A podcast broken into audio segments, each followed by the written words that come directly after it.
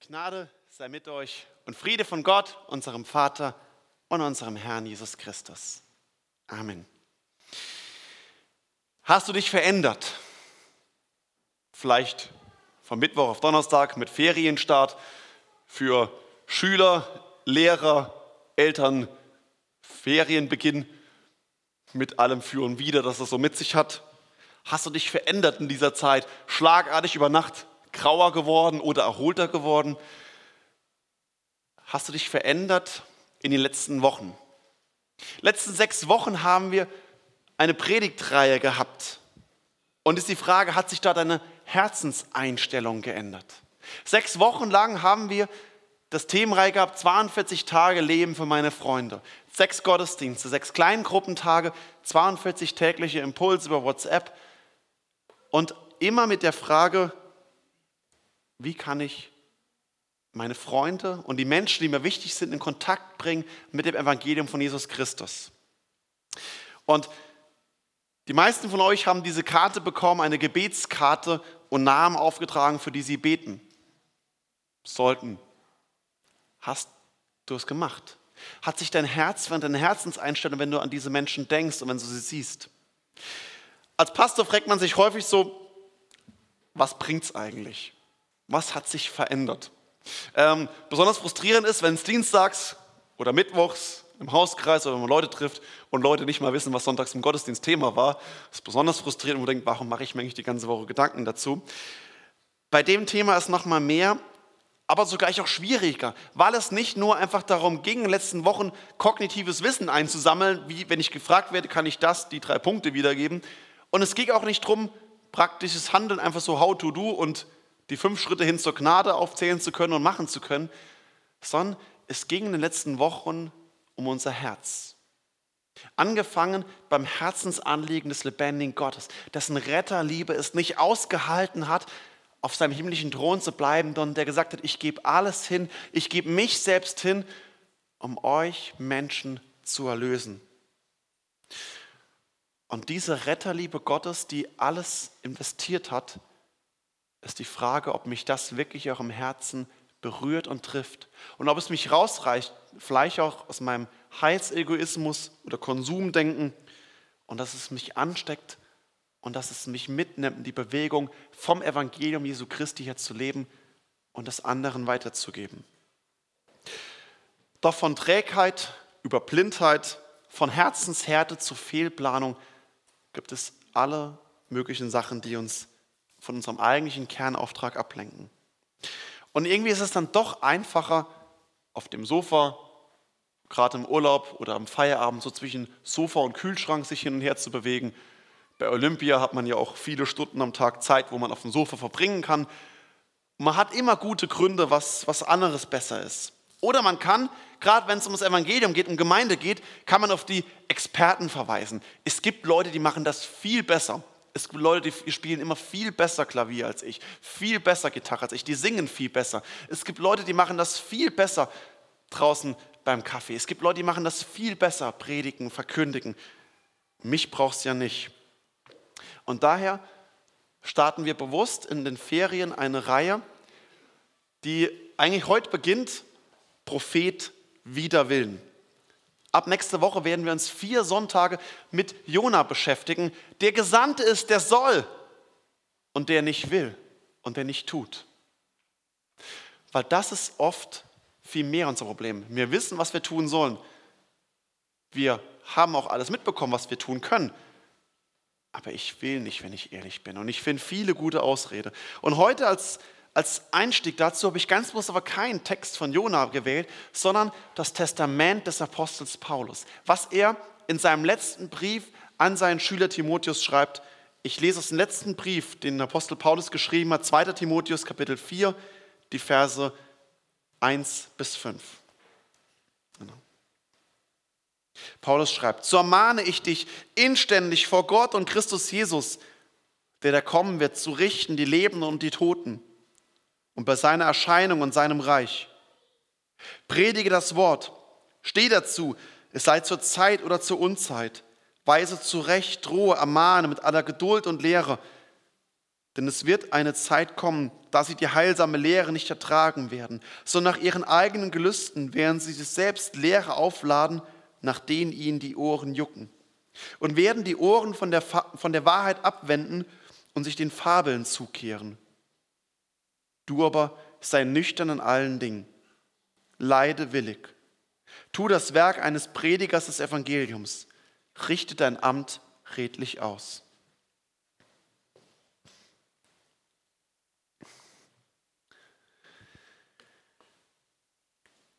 Testament nimmt man diesen Abschnitt und eigentlich schon die Verse davor, ab Kapitel drei, Vers zehn bis vier, Vers acht, weil es das Letzte ist, was Paulus schreibt und weil es wie ein Testament nochmal zusammenfasst, was ist ihm wirklich wichtig. Man kennt es oft so aus Filmen, so der letzte Wille des Menschen, der dann irgendwie spektakulär ver- verlesen wird. Aber wenn du dir Gedanken machst, was sollte auf deiner Beerdigung gesagt werden, was ist dir wichtig? Was ist dein Herzensanliegen gewesen? Und ich war vor zwei Jahren auf einer Beerdigung von einem guten Freund von mir, der nur zwei Jahre älter war als ich und der tragischerweise gestorben ist. Und auch dort war, im Gottesdienst war es so, was Pascal uns sagen wollte, was sein Inbegriff war. Und das hat genau getroffen. Es war genau das, was ihm ausgemacht hat, was aus seinem Herzen rauskam, wofür er gelebt, gewirkt und gearbeitet hat. Die Verkündigung des Evangeliums, das war zutiefst in ihm drin. Und es war immer wieder so dieser Satz, was Pascal uns heute sagen wollen würde. Vertraut auf den Herrn. Und sich dazu bewusst zu machen, das ist eine ähnliche Situation, was Paulus hier macht. Er fasst zusammen, was ist wirklich das Kern. Neben allem, was noch sinn und sinnvoll und schön und weniger sinnvoll und manchmal unschön ist, was ist der Kern, worauf es ankommt. Und Paulus beginnt, so ermahne ich dich. So übersetzt es hier Luther ganz eindringlich, ich ermahne dich. Elberfelder übersetzt es ein bisschen korrekter, ich bezeuge eindringlich. Ich Ich schüttel dich wach und sage, jetzt musst du zuhören. Es ist ein letztes Zeugnis. Und dieses letzte Zeugnis hat ganz eindeutig ein Zentrum, einen Anfang. Jesus Christus ist das Zentrum.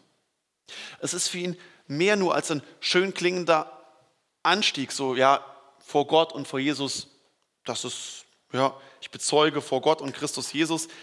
So wie man vielleicht so manchmal mal so einen Brief beginnt, so mit Floskeln oder Gespräche bei WhatsApp, hey, alles klar bei dir. Das ist bei ihm hier nicht, sondern es ist für ihn das zentrale Anfang. Das ist der Dreh- und Angelpunkt. Deswegen sagt er, es geht um Jesus Christus, im Zentrum alles Denkens und Lebens. Ich bezeuge dich vor Christus und vor Gott und vor Christus Jesus. Ja, jetzt. Und es ist für ihn klar, er sagt, bist du dir bewusst, dass du dein Leben nicht für dich lebst? Bist du dir bewusst, dass du im Angesicht Gottes lebst? Im Angesicht Gottes heißt, dass Gott dich sieht, auch dann, wenn du denkst, dass dich niemand sonst sieht. Dass Gott dich auch dann sieht, wenn du völlig am Boden zerstört bist. Dass Gott dich auch dann sieht, wenn du gerade die größten Erfolge hast. Dass Gott dich sieht, wenn du in Prüfungssituationen drin bist, ins Schwitzen kommst und es schwierig wird, dass Gott dich auch dann sieht, wenn du nach dem Weg fragst. In guten wie in schlechten Tagen, im Leben, im Angesicht Gottes. Und wie viele Dinge in meinem Leben tue ich, wo ich sage, da bin ich eigentlich ganz froh, dass es keiner sieht und keiner weiß. Gott sieht es. Und das zu wissen, unser Leben im Angesicht Gottes. Würde allein nicht das unser Leben verändern, wenn ich denke, was, wie würde ich eigentlich leben, handeln, wenn ich mir bewusst bin, dass Gott wirklich es sieht, dass Gott dabei ist. Dieser Gott, der mich sieht, er, der alles gemacht hat, dieser Gott, der geboren ist von einer Jungfrau, gestorben am Kreuz von Golgatha, auferstanden am Ostersonntag, auferstanden und der alle Macht hat im Himmel und auf Erden, so wie wir es auch später im Heiligen, im, im Glaubensbekenntnis bekennen. Paulus sagt, hab diesen Herrn vor Augen und mach dir bewusst, dass dein Leben in seinen und vor seinem Angesicht lebt und stattfindet. Im Leben Angesicht Gottes. Und es ist nicht nur für Timotheus, sondern es ist auch für uns die Ermahnung und auch die Erinnerung. Dieser Herr hat alles gegeben. Dieser Herr in dessen Angesicht dein Leben liegt. Er hat alles geopfert, für dich hingegeben. Er ist ans Kreuz gegangen. Er hat es bezahlt, damit du leben darfst. Und es ist wie Eltern, die wirklich viel auf sich nehmen und sagen, ich gehe viel opfern, damit es meine Kinder besser haben. Das war der typische Spruch der Nachkriegsgeneration, fünfziger, sechziger Jahre in Deutschland. Wir haben Entbehrung, damit es unsere Kinder besser haben. Und wir haben die Generation, wie muss sie heute sehen, wie es ihre Kinder daraus machen. Manchmal ist es voller Stolz, was aus meinen Kindern geworden ist. Und manchmal ist es voll Trauer. Sie haben es vergeudet. Ich habe ihnen so viel eröffnet und sie machen nichts draus. Das, was vielleicht unsere Väter und Mütter oder unsere Großeltern mit uns gemacht haben, so geht es mit Gott viel, viel mehr. Christus, der sich selbst hingegeben hat und gesagt hat, ich habe alles gemacht, damit sie das Leben finden. Und was kommt draus?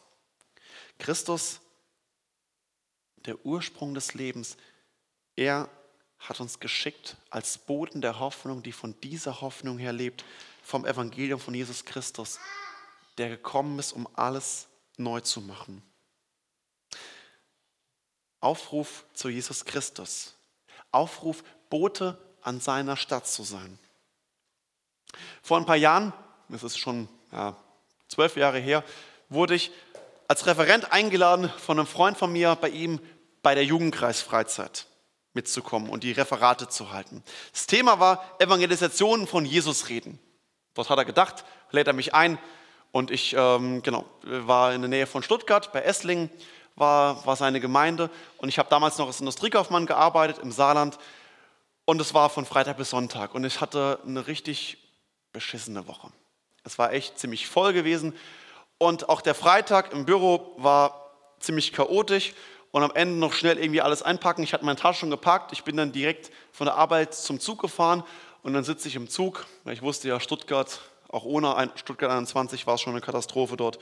Und einfach Zug, Freitagnachmittag gerammelt voll. Man hätte sich vielleicht Corona-Abstand gewünscht, dass man ein bisschen mehr Abstand halten darf und soll, aber war es nicht. Es war voll, es war stickig, typisch Bahn, es war heiß und die Klimaanlage ausgefallen. So, es kam einfach so alles zusammen. Und man sitzt in diesem Zug vom Saarland nach Stuttgart und dann Stuttgart, Zug, Verspätung, na klasse, und ich musste umsteigen. Und die Ärztin mir gesagt hat, Martin, wenn du in die S-Bahn umsteigst, da kommt dann die S-Bahn und dann einfach geh ganz hinten in den letzten Wagen. Weil wenn du dann aussteigst, kommst du direkt gegenüber, ist dann, die, ähm, ist dann das Gemeindehaus. Okay, und ich finde die S-Bahn, steig ein und nochmal, Türen gehen auf und nochmal mehr, noch voller. Irgendwie reingequetscht und es ist einfach, so, fünfundzwanzig Minuten S-Bahnfahrt. Kurz gesagt, ich war einfach ziemlich am Boden und am Ende. Und irgendwann, wie das natürlich im Zug so ist, und zwei, drei Stationen, geht die Tür auf, die ersten gehen raus und es kommt eine Gruppe von Mädels rein. Es waren so Freitag, später Nachmittag, es war so gerade so Richtung achtzehn Uhr. Und sie fangen an, sich drüber zu unterhalten, über das, was sie heute Abend geplant haben. Party, wollten in eine Disco gehen.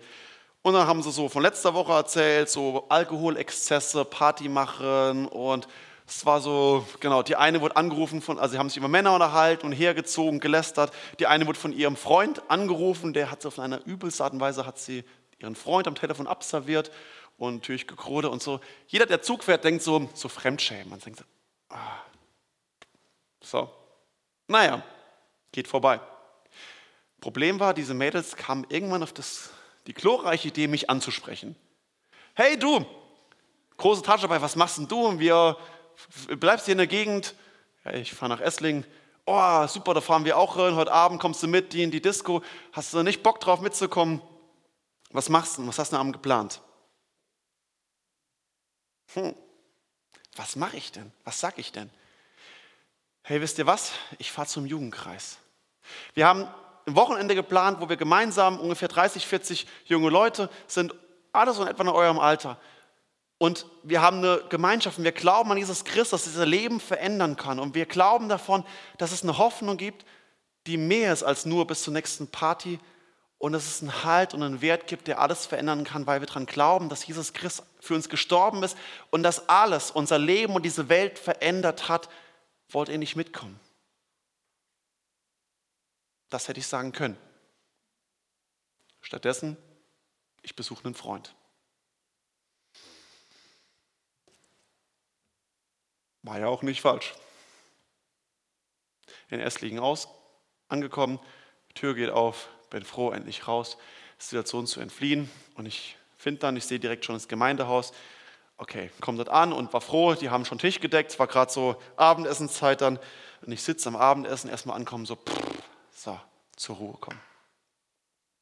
Nach fünf Minuten geht die Tür auf und die Mädels standen in der Tür. Sie waren von diesem Jugendkreis. Tobi, der Jugendleiter, hat gedacht, sie wollten mich auf eine besondere Art und Weise einladen und abholen. Er hat ihnen das Bild von mir gezeigt und gesagt, hier, fahrt dem ein paar Stationen entgegen und holt ihn mal auf kreative Weise ab. Es war so ein Moment, wo du denkst, so, Herr, du hast gesagt, dass du wiederkommen wirst. Jetzt wäre ein guter Moment. Maranatha oder Boden auf, verschluckt mich, irgendwas, Herr, jetzt wäre ein guter Moment. Predige das Wort, stehe dazu, sei es zur Zeit oder zur Unzeit, weise zurecht, drohe, ermahne mit aller Geduld und Lehre. Paulus weiß nur zu gut, dass wir Menschen es uns viel lieber bequem machen, zurücklehnen und schweigen. Daher Aufruf zur Treue und Aufruf, die Botschaft Jesu Christi zu verkündigen, dazu zu stehen.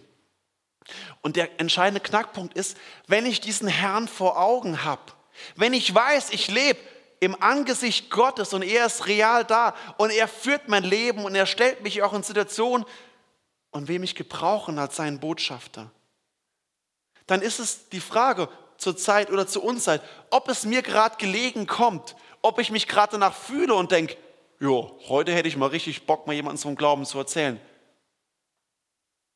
Oder ob ich denke, wäre es nicht einfacher, wenn das, wenn das Timon macht?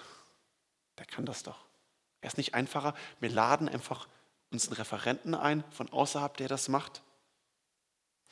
Zur Zeit oder zur Unzeit, ob es meinem Gegenüber gelegen kommt. Es gibt Situationen, wo mein Gegenüber offen ist für das Glauben, für das Evangelium, wo die Person Fragen stellt und Fragen hat und wo sie kommt und sagt, hey, warum gehst du eigentlich jeden Sonntag in den Gottesdienst? Was bedeutet das? Was, was soll das? Oder in Lebenssituationen wie Flutkatastrophe oder Corona, wo Menschen ins Fragen kommen, was, ist, was gibt wirklich Halt und Fundament? Und es gibt Situationen, wo mein Gegenüber sich dafür überhaupt nicht interessiert. Zur Zeit oder zur Unzeit. Predige das Wort. Jesus sendet uns als Botschafter des Evangeliums, als Herolde. Dass es hier hinten dran steht, das, das Bild von so einem antiken Herold, der mit einer Schriftrolle in die Stadt hineinkommt, auf den Marktplatz erstmal die Posaune bläst, zusammen, äh, alle zusammenruft und dann ausrollt, der Kaiser oder der König oder wer auch immer verkündet euch, bla bla bla. Das ist der Gedanke, dass Jesus sagt, ihr seid, ihr seid gesandt als königliche, als göttliche Herolde nach Steinen, ins Wiesental, auf den Dinkelberg, ins Marklefland, wo Gott euch auch hinstellt, als Herolde des Evangeliums. Und deswegen steht auch hier das Wort Predige, was Luther übersetzt, steht das griechische Wort Kerusso. Und es hat viel mehr als nur zu Gottesdienst zu predigen. Das heißt eigentlich verkündigen, proklamiere, gib die Botschaft weiter. Predigen natürlich genauso. Aber es ist alles verkündige, proklamiere die Botschaft von Jesus Christus.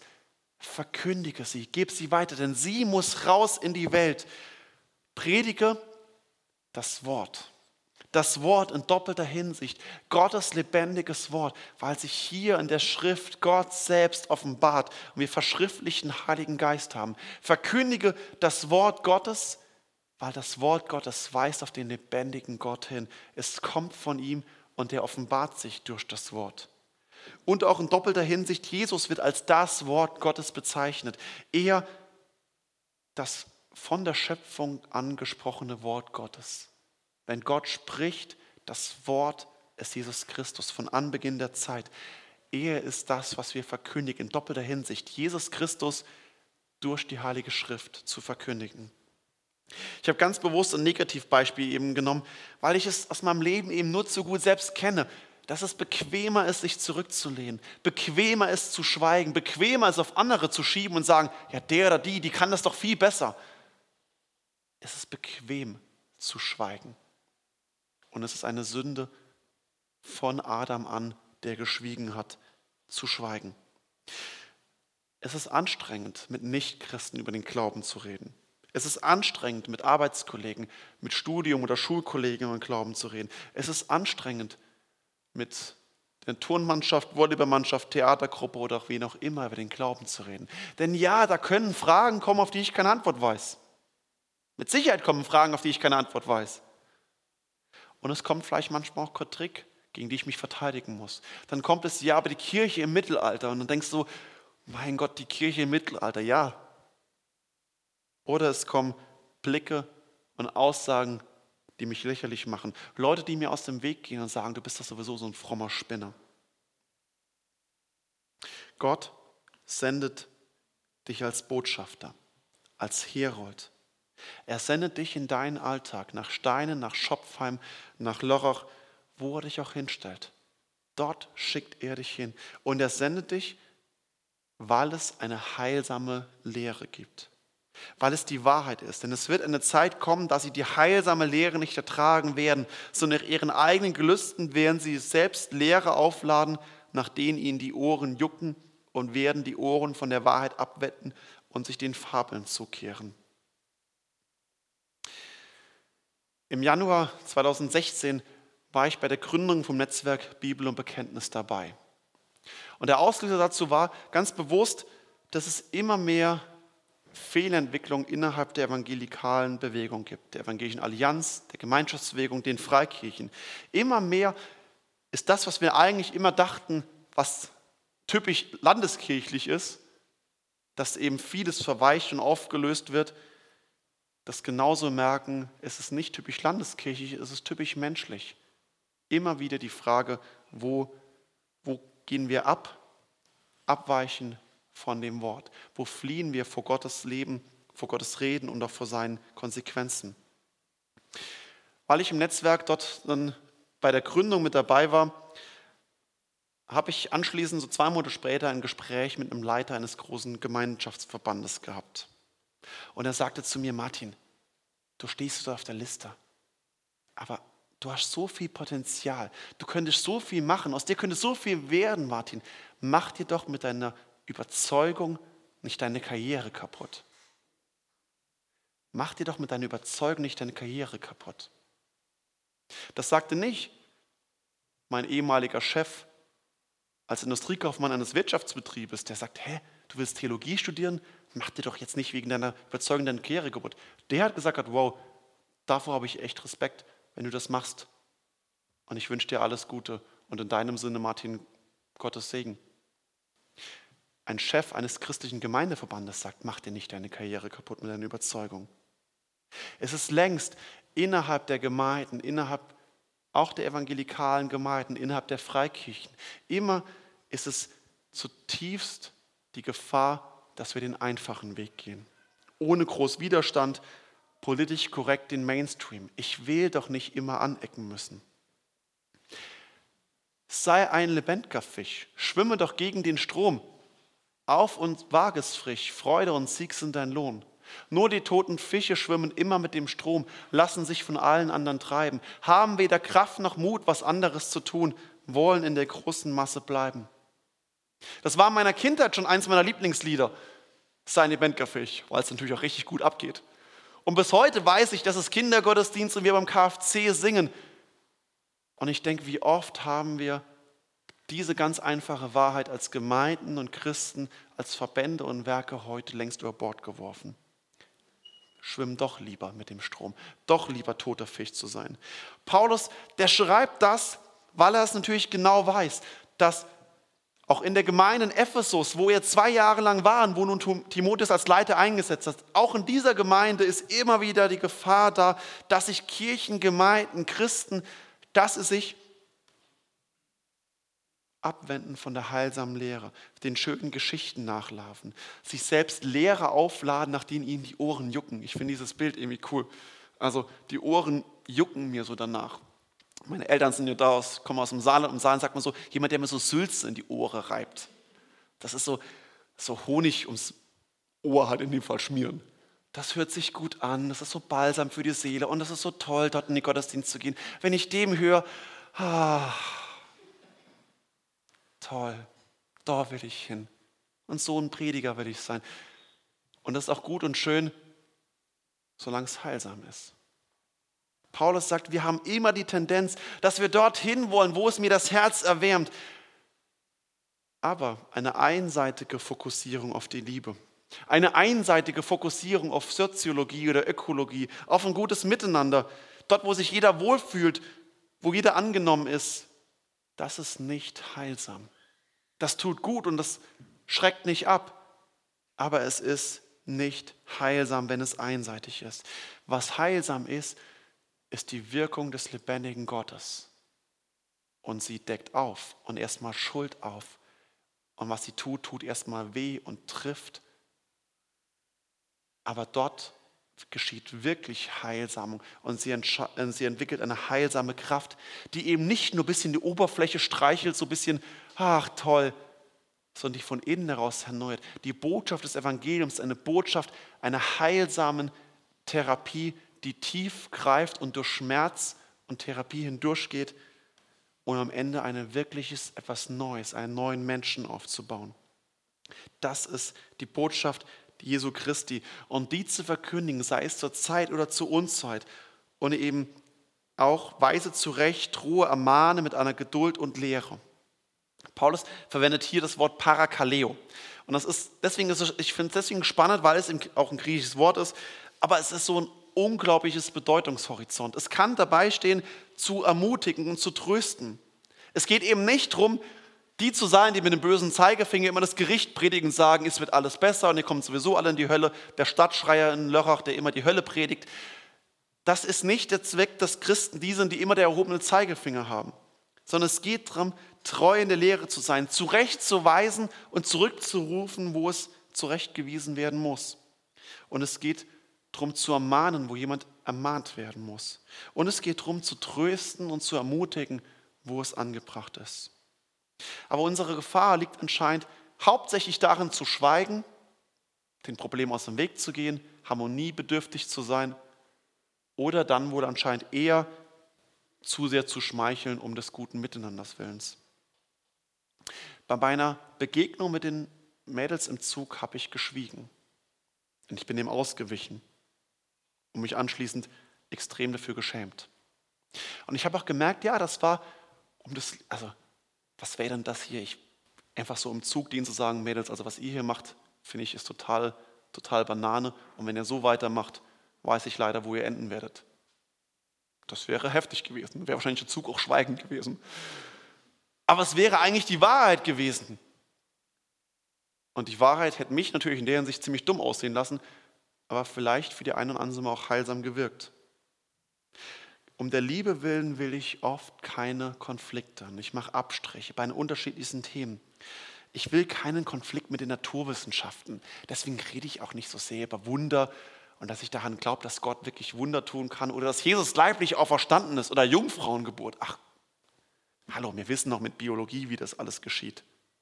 Um keinen Konflikt mit gesellschaftlichen Mainstream zu haben, zu sagen, dass Sex vor oder außerhalb der Ehe zwischen einem Mann und einer Frau Sünde ist. Boah, das, also lieber Ball flach halten. Oder in Zeiten des Pluralismus in einer multikulturellen Gesellschaft zu sagen, dass Jesus Christus der einzige Weg ist, der zur Rettung führt. Dass die anderen Religionen auch ihre guten Elemente in ethischen Hinsicht haben, ohne Probleme, ohne Frage. Aber dass Jesus Christus das einzige tragfähige Fundament ist, das in diesem Leben Bestand hat und der einzige Weg zur Erlösung nur bei Jesus Christus ist und deswegen jeder Mensch Jesus Christus kennenlernen und als Retter annehmen muss. Ah, komm jetzt nicht so.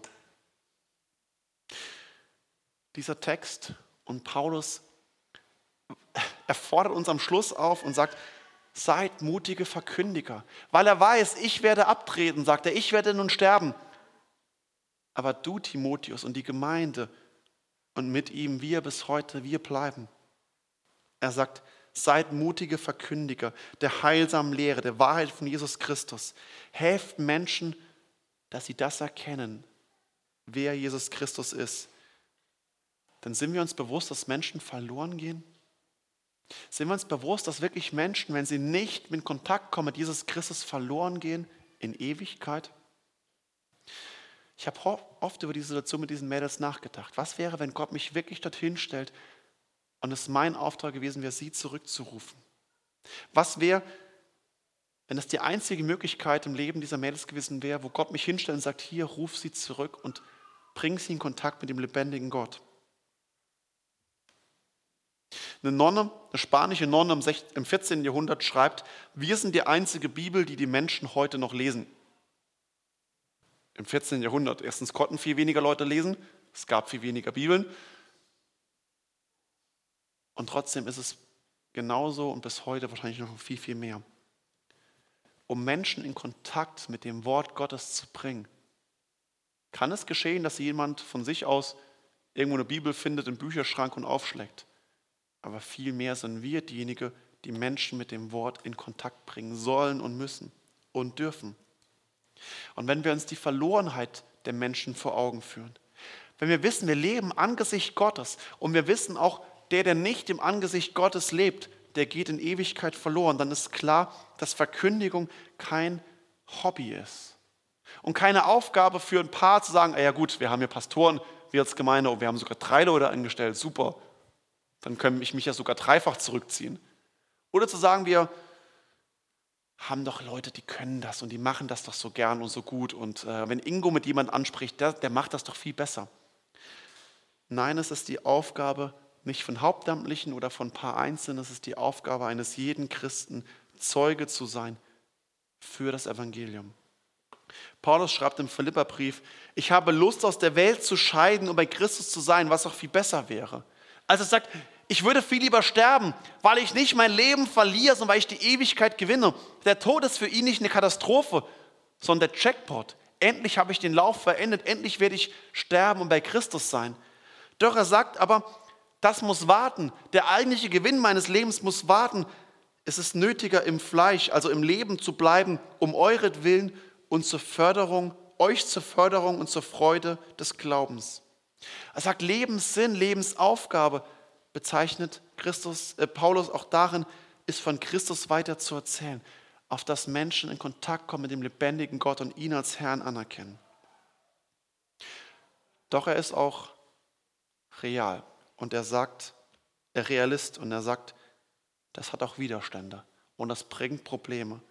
Und deswegen schließt er und sagt, du bist ein nüchtern in allen Dingen, leide willen. Tu das Werk eines Predigers Evangeliums, richte dein Amt redlich aus. Predigers des Evangeliums. Das ist nicht der Job exklusiv von mir, sondern es ist der Job eines jeden Nachfolgers Christi.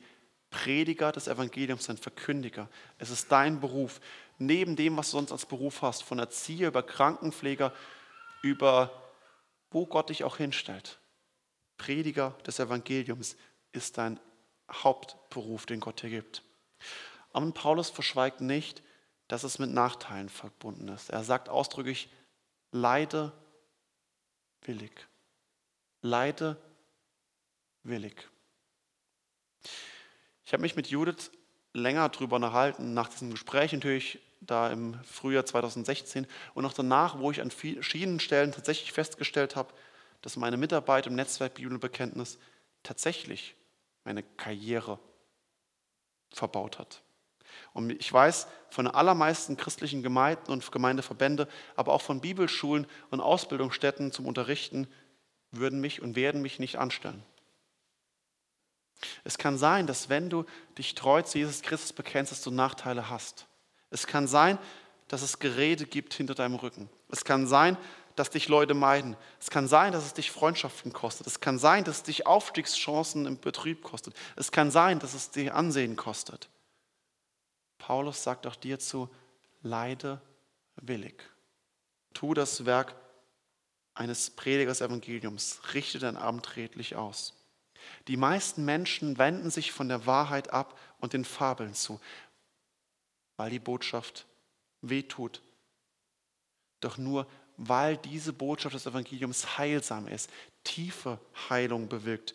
Deswegen ist unsere Pflicht, nicht um Menschen schlecht zu machen, sondern aus der Retterliebe Christi, die uns antreibt und sagt, kommt in Kontakt mit dem lebendigen Gott.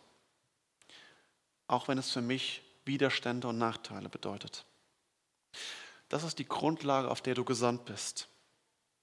Du musst selbst das Heilmittel kennen, weil ohne das Heilmittel, ohne im Angesicht Gottes zu leben, ohne einen Impfstoff macht eine Impfkampagne keinen Sinn.